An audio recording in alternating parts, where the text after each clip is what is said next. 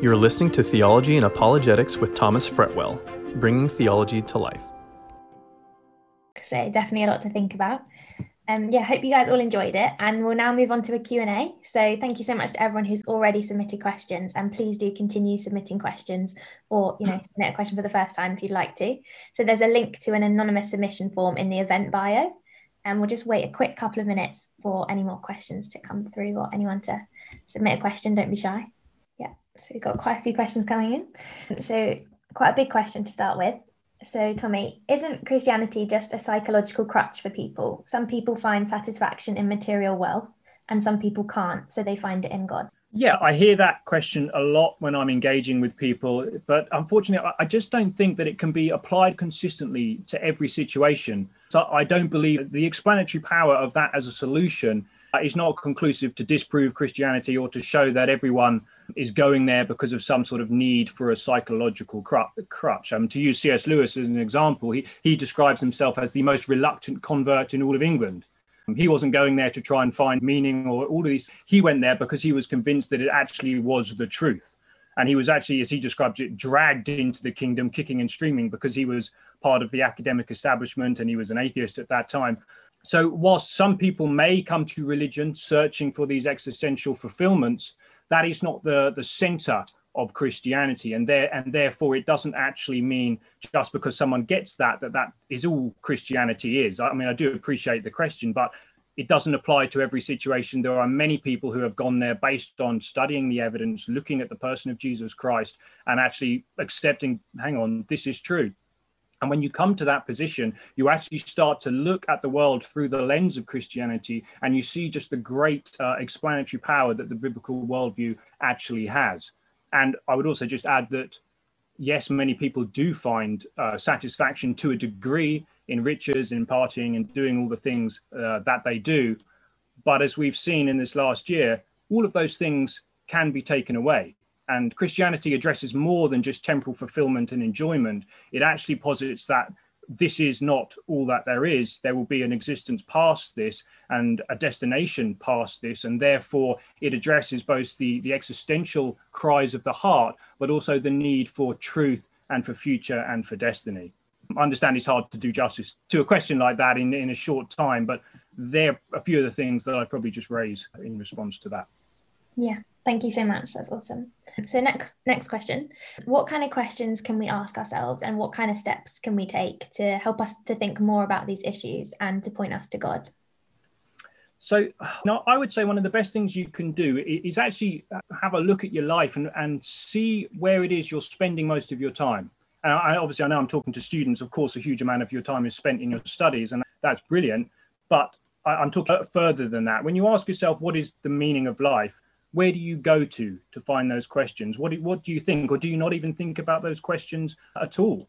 And then as you look around in the world and you see the things happening, uh, where do you go to make sensitive? How do we interpret the world? Basically, everyone has a worldview. Even if you don't know you have a worldview, you are either absorbing someone else's worldview or interpreting the world through things that you've heard. And I would just ask you to challenge that and to test it, to ask the questions oh, that's interesting. What's the evidence for that? Where does that come from? Why do I think like this? Almost like critical thinking. As something that we want to encourage in people to look at ideas. We don't need to be scared of other people's ideas. We just need to engage them, to understand them, to look at them, and I would say take a fresh look at Christianity, remove all the baggage that you read about Christianity on social media or through the political spectrum, as you might see it being uh, shown to us on the TV, and take a long, hard look at the person of Jesus Christ in the Gospels and the way he spoke into the issues of life. And you'll find that he addresses your heart directly, but he doesn't just address the heart, he also addresses the mind. And this is why he actually commands the Christian believer to love God with all of your heart, all of your soul, but also all of your mind.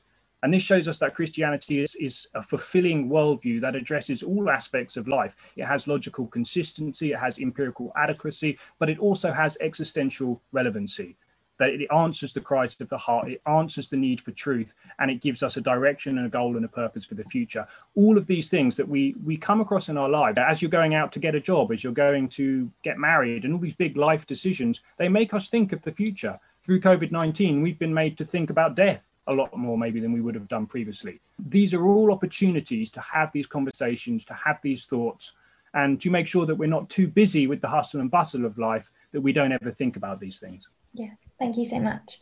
So we've got another question. Um, can we change ourselves to prevent us from becoming depressed, or is it just a passive process to let God change our heart through His Son? Yeah, so that I mean that's a, a really interesting question, and you know, depression is a massive issue, and I've seen it over the last year, particularly. It's spiked. I mean, in the UK here, depression is pretty much I think it's the third most common uh, complaint that people bring to the doctor's surgery and that was before when we could go to doctor surgery. So it's that it's just skyrocketing. One of the things, the gospel is a culture of life. As Jesus says, we have life and we have it abundantly, but we also live in the reality that the world is fallen. Things are not in that way that they should be. And we are going to encounter things like this as Christians. We're going to suffer with depression. We're going to suffer with all the things that inflict uh, this world. So I don't think we can be passive and just say that you know, oh, I'm a Christian, God needs to just deal with this in my life, or I need to just increase my faith. Though I find those answers to be very damaging, in fact, uh, and not not particularly helpful. I do think we need to remove the stigma. Depression is not a sin, as as Christianity would call it. It's not a sign of a lack of faith or anything like that. There are many great Christians, people like Lewis and Spurgeon and Luther and Bunyan, Amy Carmichael, all these missionaries and great people. They all will record periods of great depression in their life. And you read this in the Psalms too some of the, the existential cries uh, that you read in the Psalms. Good steps that we can take. I think we need to be informed. Read what you can on the subject to help you understand what is actually happening. Uh, find resources from Christian leaders who struggle with it themselves. That's always a very good way. Within the Christian church, I'd advise us to avoid a few misconceptions. The first, let's not assume that depression is purely a spiritual issue. Yes, you can go into a, a time of spiritual depression, as Martyn uh, Lloyd Jones put it. That may be related to sin in your life. That that can be, but we must not say that that is the, the only thing that causes depression. Depression can be purely medical, but we don't want to assume that it's always purely medical. Do you see what I mean? We don't want to rest ourselves on the two extremes. There's definitely a middle. So we need to just be informed. We need to avoid misconceptions, uh, avoid cliches. Um, if you're helping or talking with someone who's struggling with with this. Don't say things like you know just get over it or just pray more. I know they're well meaning they often don't help from the people that i've spoken with. We don't want to be too quick to judge. We don't want to be like uh, Job's comforters and try and say well it's because you're doing this. We, we don't know the reasons. And ultimately we can't see inside and know what's going on. God does know this. We can take comfort in that. We don't want to trivialize the issue. As a christian if you are struggling with depression you can use some of the means that god has provided prayer and scripture and fellowship, encouragement, uh, listening and support of the body of Christ, praise and worship. And all these things actually do help uh, lift people up in times of need. It's also okay to seek medical advice and medication if the situation calls for it. Uh, don't be uh, made to feel guilty about that. Seek wise counsel. There are some very practical things you can do. And this is, I believe, a part of the conversation that's actually left out of this issue of depression. And I'll say this quite frankly we need to get off our phones and our screens there's many studies now that are that are linking those things to a rise in uh, depression among young people. We're not getting enough exercise. That again, many studies that would prove that exercise helps you to stay active, to stay healthy, to beat depression. We need to get proper sleep. We need to eat healthily. They're very practical measures that you can actually take. So all of those things together, I would say, would be reasons to move forward with depression. But I mean, I would come back again. Use what God has provided the means of fellowship, the body of Christ, the encouragement of the saints. Worship and praise are two of the most powerful things we have to raise our spirits when we're low. And I understand that severe depression is is not just being down. I understand it's more than that. But yet I would still say God has given you these things to use. And don't judge yourself. Don't feel guilty about what you're going through. God knows, God understands, He sees your heart, and He will carry you through. Thank you so much, Tommy. That was, I think, a really helpful and, and detailed answer. Thank you. So we've got another quite a big question. How can you be so confident that there is a God?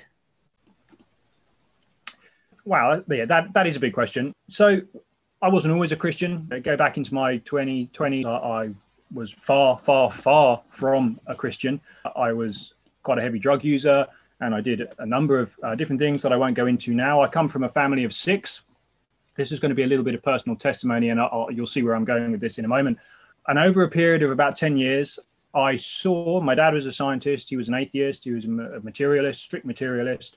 I have two sisters and an older brother, and I witnessed all of them come to believe in Jesus Christ over a period of about 10 years. I was the last one in my family.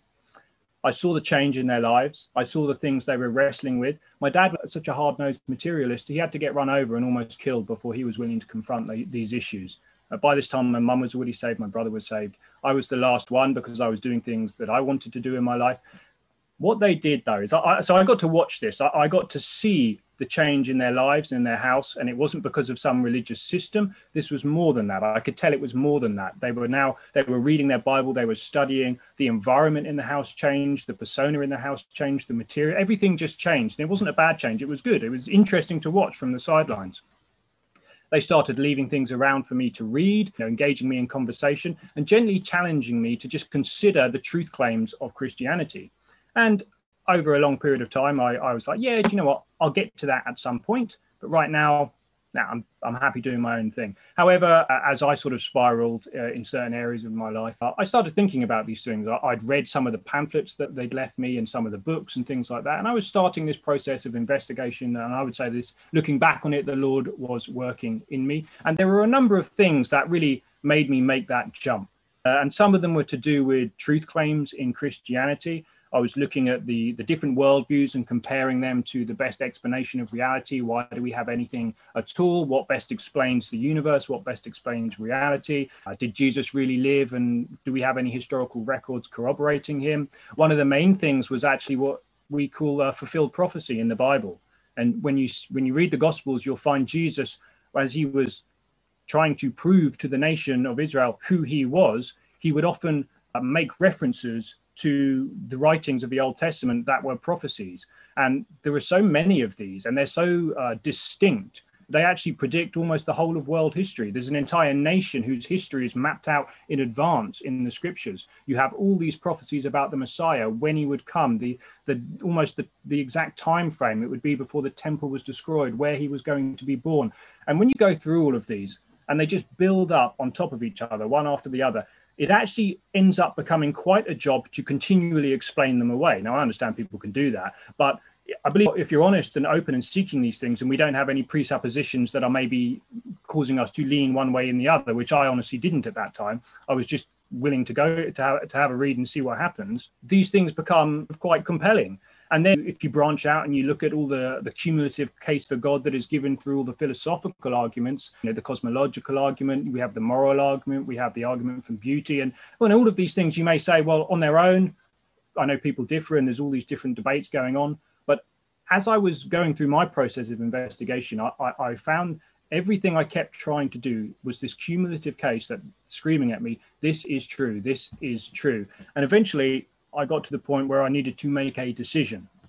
And this is the same point that many people have reached in their lives. And just like I was talking about with C.S. Lewis, and I, I, affirmed that the truth claims I was reading about were in fact true. And from that moment, my life changed dramatically. Now, I know that you might say, well, that's just subjective to you. People have obviously had experiences like that in different religions. That's fine. However, what I would say is, is what I've studied in other religions, there is nothing quite like what you find in Christianity. There is no one in any other religion exactly like Jesus Christ. No one who's done what he has done, made the claims that he made, lived the life that he lived, and fulfilled the predictions that he did. And it had to be done before the year 70 AD. When we read the book of Isaiah, God says that he's going to tell us things that happen in advance in the Old Testament, so five, 500, 600 years before Christ. He's going to tell us these things that will happen in advance so that when we see them take place, we will know that he is God. And for me, that was a very compelling argument. And Jesus used this argument all the time in the scriptures. And obviously, since then, having been a Christian since my uh, mid 20s, I've seen many things that have corroborated this throughout the years. And obviously, I've gone into academic study and it's, it's just been a continual journey like that. There's so much more we could say on that, but I hope that just gives you a, a little bit of, un, of understanding where I'm coming from. Yeah, that's great. Thank you so much. So, another question how do we reconcile the purpose and identity we have in God and His will with the worldly secular view of purpose and success? I mean, to a certain degree, I, would say maybe don't try and reconcile those two things. That that will actually be where you may you may end up getting in trouble because ultimately they are very different. Let's just say the secular worldview, a worldview that is not theistic in that sense, like the main culture that we meet, we we are living in today. People are not thinking about spiritual things. They're not thinking about their destiny in the same way. That's changed a bit this last year, maybe. But to try and reconcile them will actually get you in problems. One of the things that Jesus says when you become a Christian, you pick up your cross and you follow him. Your life is now his. The actual the expression is that you are actually a bought person. You are a blood bought person. Now, what that means is that the cross was given to us as the ultimate demonstration of God's love for us. That's what it says. God demonstrated his love that while even people who didn't like him and hated him, he was willing to die for them. And that's forever that demonstration. And that's one of the most written about events in history antiquity anyway antiquity history but we, we have so many sources talking about the cross i'm not talking about theological sources from the bible not that i discount them they are our primary witnesses however when we put all these things together we are said to be a new creation. I mentioned it in the talk briefly. We are said to be ambassadors for god's kingdom. It uh, says elsewhere in the bible that we are citizens of another kingdom and we live here on this earth as ambassadors. That means that we are to represent the values of the kingdom, we are to represent the mission of the kingdom, and ultimately we are to represent the king. Now, therefore, if we are trying to reconcile that with, let's call this another kingdom, it does elsewhere in the Bible call it another kingdom in some respects. It says light and darkness we're not going to do our job as an ambassador properly. That's not to say everything obviously is bad. God created this world and he will redeem it completely one day. There's many good things that we can do and be involved in. I'm not saying we, we move away and live in a monastery. I'm actually saying we do the exact opposite, but we take the principles of the kingdom out into the secular world and we influence the secular world as much as we can for Christ. When the Bible says that Christians are to be salt and light, that's exactly what it's talking about. The light illuminates the darkness. It exposes the half truths and the lies. Salt was a preservative, it prevents the moral decay. And obviously, that is the purpose of the church. Now, I know many people will immediately point to failings. And yes, that is absolutely true. That is true. We, we all live in this fallen world, and this is going to be imperfect until the time that the actual kingdom comes in that respect. But yeah, I, I wouldn't try and reconcile them. I would try and live in them as an ambassador. That's a better way to think about it. And I think you'll get into less trouble if you think like that. And I just add, that's not to say that God might not call you to be an ambassador as the, the head of a multinational company. He might call you to be an ambassador in a science laboratory. You know, there's all these different fields that we have given over to secular, but I, I don't really like the secular sacred distinction. I, I would more say that we are all living on, on this earth we are ambassadors, we're citizens of a different kingdom, yet we are told to love and beg and, and do all these things in this world, and we can do them for the honor and glory of God. Yeah, thanks so much. So, another question How should we answer friends who are interested in becoming a Christian but ask whether they can keep living their lives in the same way? I, I feel for people who are asking those questions because it, it almost implies that they they're kind of open to the idea. They, they might be thinking about it, but they're just not ready to let go yet. And I, I appreciate this because that's exactly where I was. I'd seen my whole family converted. I'd actually read a lot of the Bible. It seemed to be very compelling. I'd seen some truth claims. But at that time, I loved doing the things that I was doing too much. I just loved it too much. I was having fun and I didn't want to let it go. So I kept saying, I'll deal with that later. I'll deal with that later. Thankfully, the Lord was gracious to me and he, he kept me and, and I did have a chance to address those issues.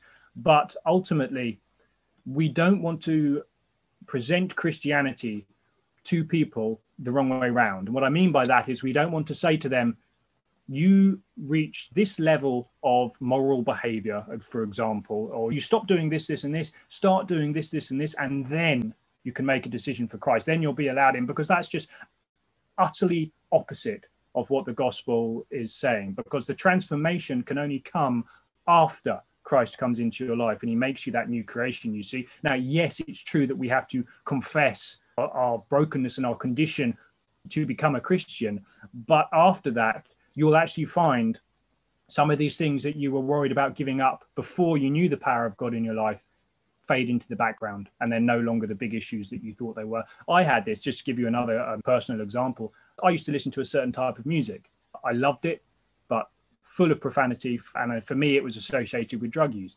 Now, I was worried. I didn't want to give up that music. I loved it. However, as other things came into my, my life and I started to realize when I did become a Christian, it just disappeared from my life. I stopped listening to it. And it, it wasn't also something I was in, trying to do. It was just something that the Lord did. You see, because part of becoming uh, a new citizen of a new kingdom or a new creation, as the Bible calls it, is that you are given different desires, different wills. And that just happens. It's that supernatural element and it's self authenticating to you by the Holy Spirit. And it's in a way, it's a wonderful thing. So, yes, you may struggle with things, Jill. I'm not, don't misunderstand me.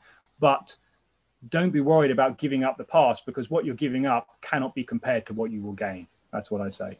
Yeah, thank you so much. So I think we've got time for one last question. So the question I've got here is: If someone wanted to look further into this, what would you recommend? Into the subject of human essay, uh, I'm not going to plug my own book, but I would say my own book uh, deals with some of these topics. But obviously, I would read the Gospel of John primarily. I would look at the claims of Jesus Christ. Uh, there are many good churches that run courses like Christianity Explored, and Christian unions often do things that answer these sorts of questions. All of these things are good. If you know any churches in your life that are doing this, I'd say be careful if you're just planning on going on YouTube and Googling these questions. It's a bit of a minefield to get good stuff, but there are many good institutions that, that are offering good courses, but primarily, if you are seeking proper answers to this question, just be honest about it. I would say read your Bible, get some classic books from the Christian Union. I can probably recommend two or three to you, and and just have at it. Just read, just go for it. And you know, God does say, "If you seek me, you will find me," and uh, I believe that's true. Now, it may be that some people hear the truth claims and they reject them for reasons like that previous question. They're just not ready to give up uh, certain things in their life. But if you're looking for truth, I believe you you will find truth.